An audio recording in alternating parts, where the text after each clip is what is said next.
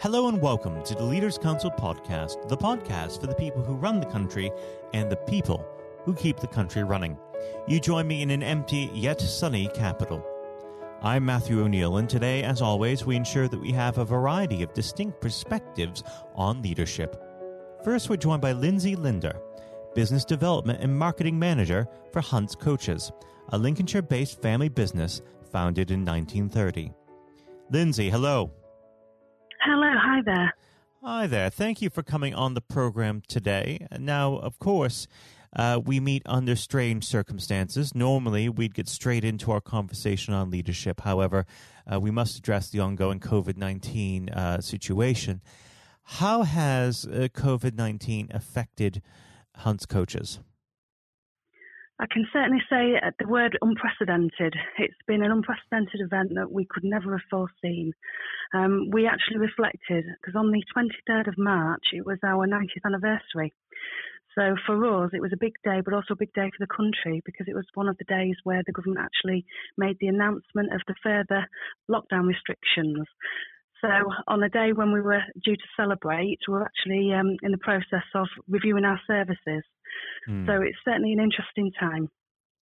Absolutely. And of course, uh, with less people moving about, I'd imagine that there are less need for transportation for them at this point in time. Uh, do you believe that this is going to have a permanent effect on the business? I think we remain optimistic. Um, however, obviously, it, it is an unprecedented time, and we are experiencing um, a real downturn in patronage because we're only serving at the moment those that are key workers. Mm. Um, so, you know, our transport service has been significantly reduced, although we are, you know, scheduling for 2021 and looking ahead to the future really positively. Um, it's difficult to know at this stage how it's going to really affect us. Now, have you had to take any sort of extra precautions while uh, transporting these key workers? Oh, oh yeah, for sure. You know, we, we've really looked at it and been um, sticking to the the guidance that's been provided and making sure that our people, including our workers, are, are keeping safe at this time. Mm. Well, don't we move on to the subject of leadership? I always like to start this part of the conversation off by just asking a very simple question What does the word leader mean to you? It's a simple question, but it's quite a complex question. Um, I, I, think it can mean a, a lot of things. Um, we were talking about this particular time that we're in. For, for me, it's, it's somebody who's staying positive, who's promoting a can-do attitude. Um, the, the, the good leader is that person who's providing that safe place for the people, putting people first. Um, but also, it's it's about that sense of humour and mm. humility through whatever might be coming ahead. So uh, for me, I think that's what a good leader is um, somebody who's resourceful and resilient. Um, those are probably key words at the moment as well, but also that has real values and, and beliefs that are mm-hmm. backed up by that integrity. How would you describe your personal leadership style? I think I'm probably more of a, a coaching, um, non directive style. Um, I certainly lead by, I hope that people feel that I lead by example. Um, I'll, I'll, not ask anybody to do anything that I wouldn't be prepared to do. Um, and I think that's worked really well because it, it helps open up that engagement with people. And, and it's important that we always have really good communication, that people know what's required of them, um, but also that they know that they can come and speak with you. So I think that's really important. Now, of course, you work within a family business. Um, yeah. Is there, uh, and if I'm not mistaken, uh, you're not a member of the family, is that correct? I'm, I'm an adopted member of the family. Fabulous. But are there any specific uh, challenges for working within a family business? Um, uh, are there any uh, dynamics uh, that you wouldn't find in uh, in another business elsewhere? I think there's there's a, a lot more um, frankness, which is a really good positive thing hmm. because mm. um, everybody has their own strengths. But it's nice because in the family dynamic, you you um, there's a freeness to speak and, uh, you know, it, I, I, feel very fortunate that we've got members of the family who are from um, very different perspectives. We've, we've got some quite younger members of the family through to older members of the family, and they really complement each other mm-hmm. and bounce ideas. So we've got that wealth of experience, knowledge there, but also we've got you know people who are really enthusiastic about digital enhancements and looking at how we can do things a bit differently, and and being um, quite you know with it with respect to what we could do. So that's that's really positive. Absolutely. Uh, now, how do you see the future of transport over the next uh, 10 to 20 years? Of course, we're entering into a period of uh, additional um, regulation in regards to environmental standards and also a difference in the way that people travel. Um, how do you see it moving? I think touching on that digital side of things, we're we're having to keep pace with an ever changing environment. Um, there's new things that are coming out all the time, and it's just making sure that we look at that and actually forecast and say that we can keep up with that change. Um, from a legislative point of view, there are lots of things that are happening too, and really, it's it's about that that good leadership side of things is, is keeping abreast and keeping pace with those things and making sure we have clear plans in place so that we can take the opportunities as they present themselves to us. Um, you know, I think there's going to be a lot more collaboration over the years. There's a lot more sharing of knowledge. Um, I think we need to do that so that we can keep, you know, to the best of our ability, keeping up with everything because the, we're we're not a huge business. We're an SME, um, and we we need to be able to use our um, extended network to be able to make sure that we are you know, keeping up to date and making sure that we are doing things as best as we can. Now, do you feel that there are any particular challenges for SMEs like yourselves in the current climate under the uh, COVID 19 restrictions? Or do you feel that as a smaller, more nimble organization, uh, you're able to meet the challenges more rapidly? I think we're, we're, very fortunate in the fact that we're a company that has been going for such a long time you know, we're in our ninth decade, and, and from that we've we've had experiences. We we were working through the war. Um, you know, we, we're really aware of things that can happen through austerity, and, and if mm. there are any issues.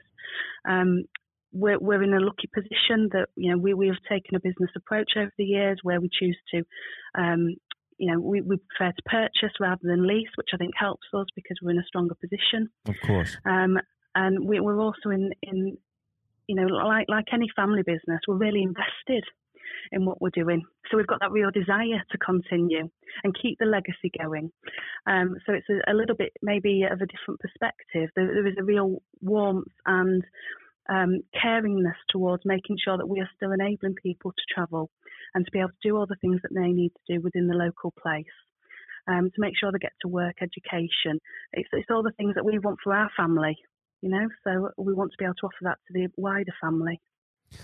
Well, let's uh, divert from current events for a moment and go back to when you first started out your uh, working life. Uh, were there any particular influences on you, whether they be uh, someone you worked with or for, or a set of circumstances that really formed the way that you lead today? Yeah, I was, I was very fortunate. Um, I've, I've, been in transport now, I would say probably about 20 years nearly. Um, but when I first started out in the sector, I was really lucky um, to work within an organisation um, that, that, gave you the opportunity to learn and, and wasn't um, so directive that you didn't have space to experiment and to actually see how you could do things yourself. And, and if, if ever you did do anything, you know, that maybe wasn't quite for the best outcome, um, they were supportive of that. And it, it really helped you to take, take a few more risks and to be able to see how that would play out. And and also to know that you had people there who you could go to who were really knowledgeable and could give you that wealth of information and advice at your fingertips. Um, it's that whole thing about that communication, isn't it? And knowing that you can speak to someone freely and share your experiences and get something back from them to be able to then do your best job, to perform to your best. Well, I have to say, it's been an absolute pleasure uh, speaking with you, Lindsay, and I do hope uh, that we can have you back on the program uh, at some point when this is all uh, all over. Uh, Lindsay, it's been an absolute pleasure. Uh, thank you. No, thank you. That was Lindsay Linder, Business Development and Marketing Manager for Hunt Coaches. And now, if you haven't heard it before, is Jonathan White's exclusive interview with Sir Geoff Hurst. Uh, we're now joined, uh, though, by former England footballer and still the only man to score a hat trick in a World Cup final, Sir Geoff Hurst. Uh, thank you very much for coming on today. Uh, You're welcome. You're welcome. Good afternoon. Uh, and perhaps I should uh, start and get it over and done with. I know you must be bored with it, and uh, you've probably been asked a thousand times. But when you got out for a duck playing for Essex, uh, Geoff, what was going through your head at the time? well, of course, that's not one of the most asked questions I get. Oh, there, there are one or two people who are very familiar um, who, who, do Google me realise that I did uh, score nothing for Essex. Uh, my only game for Essex first team when we played against Lancashire in Liverpool, a place called uh, uh Aigburth in in, uh, in, Liverpool, many many years ago, 1962, I think that was. So I didn't. Um, yes, I, I, didn't really feel it at the time. It was lucky to be playing. I guess there were one or two injuries, um, but the problem that I had was was really messing about between the two sports. That was very detrimental to me uh, over that period of time, mm. being stuck between the two sports. And I think uh, for those that uh, don't know, there's a there's a, another world that might exist where um, Sir Geoff Hurst was a, a first class cricketer and not perhaps a, a footballer. But um, whether it's business or cricket or, or football, obviously the importance of leadership it can't be understated, no matter what form that comes in. When you were at West Ham, uh, Geoff, and when um, Ron Greenwood first uh, uh, came along, he made obviously some pretty radical changes was this a man that genuinely inspired confidence uh, the first time you'd meet him? Absolutely. I mean, he, he was simply a, a fantastic uh, coach or teacher, if you like, of football. And uh, the, the quite always mentioned when we talk about Ron Greenwood, Harry Redknapp, who was played under him and has been very successful as a player and, and the manager over many, many, many years. He um, he's come across many coaches, of course, and managers during his time over years, I guess he would still say that Ron Greenwood is the best coach he had worked with. He'd worked with. So you're very fortunate. I think you, you, you think you're lucky when you come across if you have a great teacher at school and uh, a great coach as we had in Ron Greenwood, and of course a great manager in Sir Ramsey. So to come across people like that of that caliber can have a huge influence on your your career, of course, and, and then your life, and that's that's quite purely the case. Absolutely. And in those early days um, at West Ham, uh, with with a manager like like uh, Ron uh, there, it's also important to have uh, uh, confidence with your other players, and of course, they become your friends. Who did you look at to at the time uh, when to inspire confidence in yourself? Was it more? Was it Peters? I think probably. Well, I was very fortunate to play with the caliber of the players I did again, again, extremely fortunate to play with the captain um, of England and West Ham and Martin Peters, who was a fantastic player. And some, as far as Martin's concerned, I think sometimes he didn't quite get the uh, recognition he deserved. And what a wonderful player he was. In terms of inspiring confidence, I always probably say that the biggest influence uh, for me, I guess, would be the captain Bob Moore. Although he was only uh, about eight months older than me. He graduated through the system probably three or four years earlier. He played for England in 62, four years before the final when I played. And so he, he was more, looked upon him more as a senior player, if you like, not as a, a guy with the same age group as me. And I looked at how he, how he uh, trained, how he acted, how he behaved, and how he played. And so he, he would say, I would also say he was a big influence on me. One thing I would say about leadership, uh, what I do, I do understand clearly in all walks of life, leadership is at the top is absolutely vital for a, a, for a business, a football team, in any walk of life to be successful. And it's quite evident. I was in the motor trade for a long time as well, selling car warranties to car dealerships. And you could almost tell when you walked into the business uh, in a, many of the car dealerships you could almost tell from the moment you walked in by initial reaction, people came and welcomed you that the business was well run or conversely not well run at all. And so I understand the, the, the value and quality of leadership. And that's why I'm very fortunate to be involved in my career in those early days with two two great leaders in, in Ron Greenwood and, and Alf Ramsey. Absolutely. And um, since you've already uh, brought him up, uh, Geoff, I think it'd be remiss not to go a little bit further with that. But obviously, uh, after uh, or at West Ham, your uh, playing came to the attention of uh, Alf Ramsey. Now, there's a man I'm sure when you walked into a room, you knew who was um, in charge. When it came to managing that England team, what was his style like, Geoff? Well, one thing, the first thing I say about Alf Ramsey, he's probably over my life the most powerful influence who had on me um, as a person. Um, naturally, it happens to an extent because he's got your whole career in his hand. Whether he picks you for England or he doesn't pick you, it can have a, a great impact on your your career and, of course, your life. But yep. in that era, I was involved for six or seven years. He, it was quite clear who was the boss. He was quite very, very strict. Probably at a time, it maybe overly strict, but at a time you probably wouldn't get necessarily get away with it in, in today's football because it's changed dramatically in how you deal with with players then and players now. But he was the most powerful man I came across, and very few people. And he, he was quite ruthless in getting people out who didn't want to be who didn't want to be part of a group, part of a team. It is important that if you've got a group of people, and that's in any walk of life, they're mm. all singing off the same hymn sheet, and you don't have anybody that's griping or moaning about the system. And if you've got people like that in your organisation, one thing I have learned, and I've taken on in my life, and my family, you've got somebody in a group that doesn't want to be part of it, you, you get them out. And Alf, I think, was was quite ruthless with that in his, staff. And I think that's one thing, I, one of the most serious things I think I've learnt over a long period of time. And is there, do you think, uh, a, a, specific moment? I'm sure there's probably dozens, but is there a specific moment, if you could uh, perhaps pick right now that did show those uh, qualities in uh, Sir Alf so uh, sharply? Yes, I think for, for me, certainly, um, I think there are instances of players who you thought would, would be in the team or certainly in the squad, and surprising they were not. There was no necessary reason for it, but looking mm. back, I do think perhaps they were people that Alf didn't think wanted to be part of a group. Um, so that that's that's for me. In terms of my personal view, I think that it looked prior to the um, World Cup that I was going to be playing um. Only a few games before I was I was playing, and I played with Jimmy Greaves in the game against Yugoslavia only a couple of months before the final. And it looked at that stage as if I was going to be be playing in, in the team. But uh, in a couple of friendly games, more friendly games before the final in Poland and uh, uh, Norway, I think, in Denmark, mm. I didn't.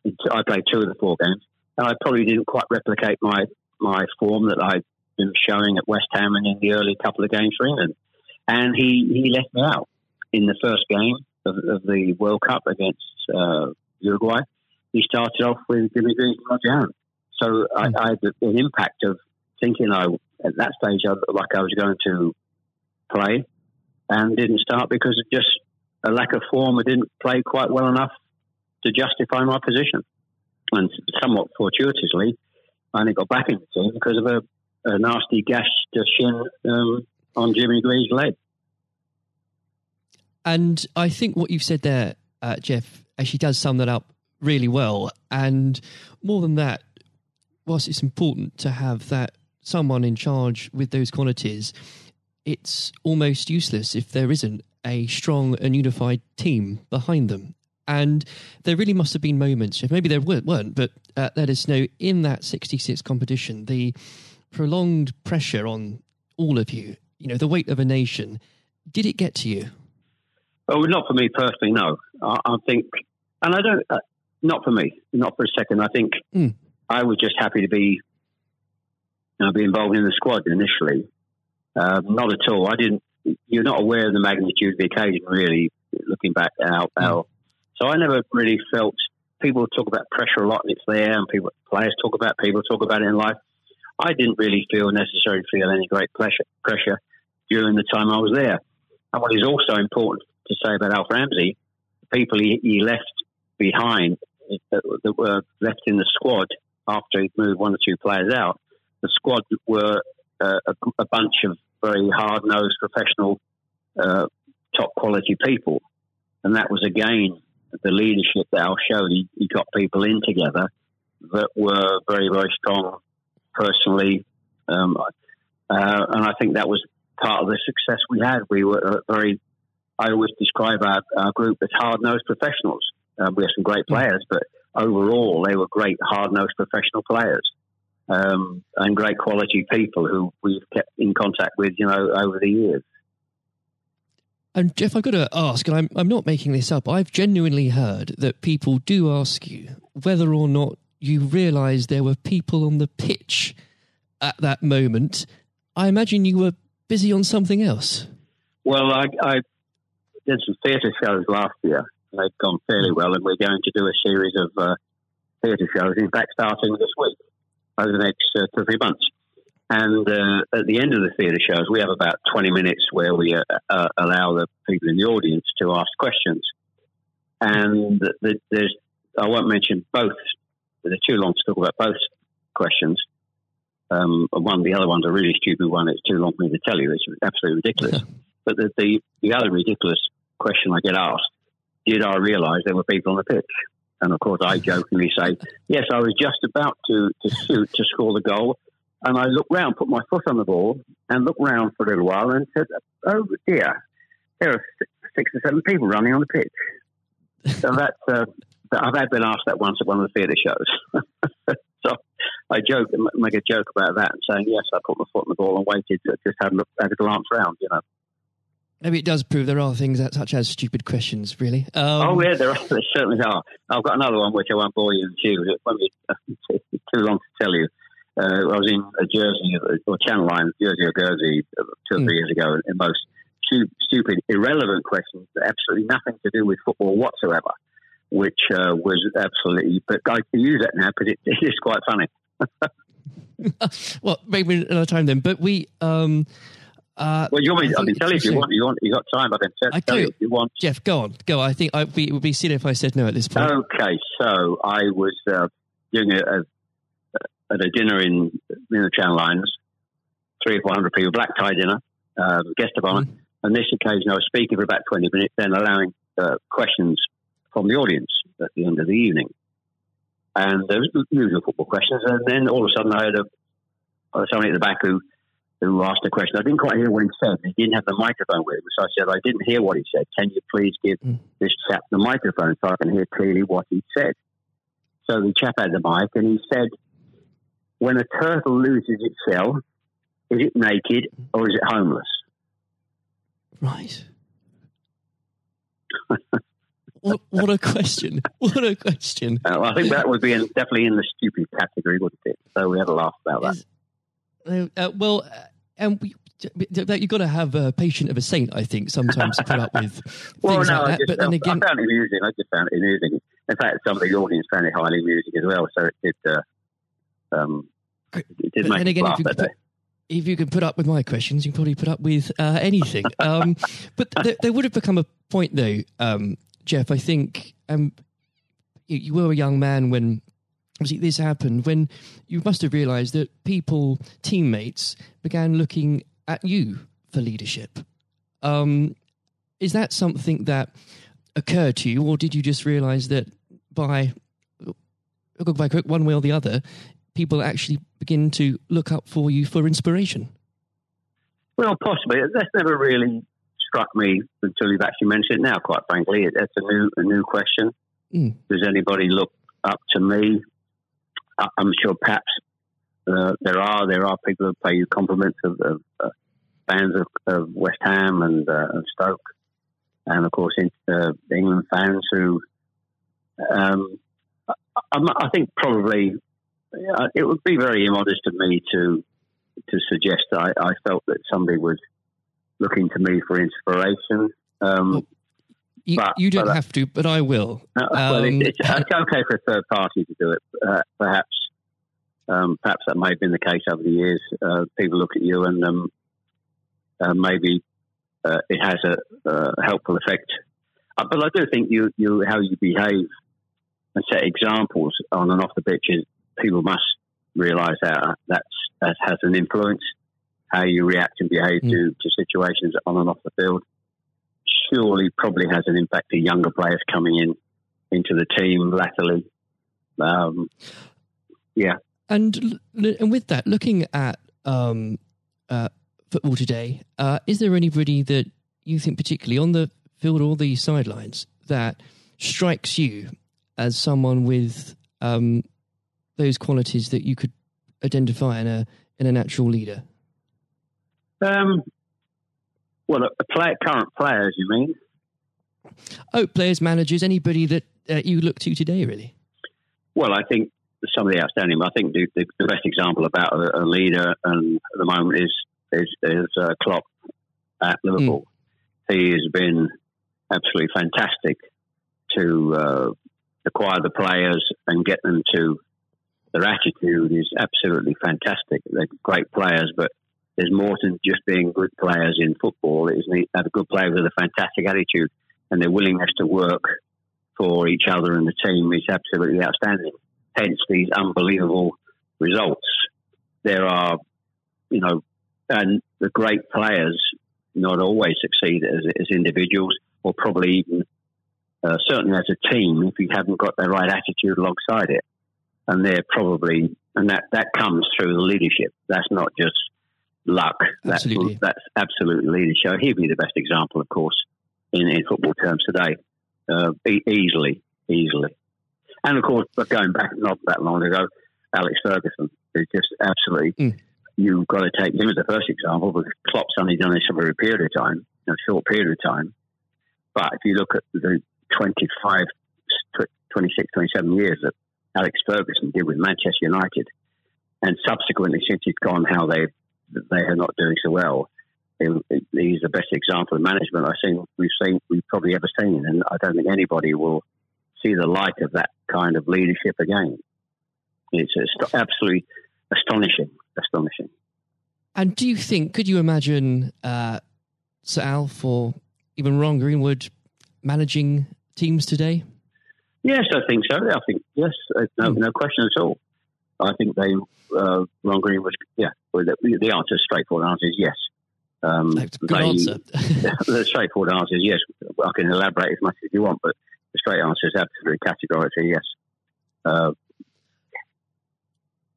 and with um, and I know uh, if we could talk about this probably for the next hour or so, but um, I'm conscious of the um, time. Um, looking um, back uh, through your um, playing career, perhaps especially um, your time uh, for England, who was it uh, that struck you more than anyone else on the pitch uh, that displayed qualities of not just leadership but uh, companionship and and level-headedness that you think that have stuck with you all these years later?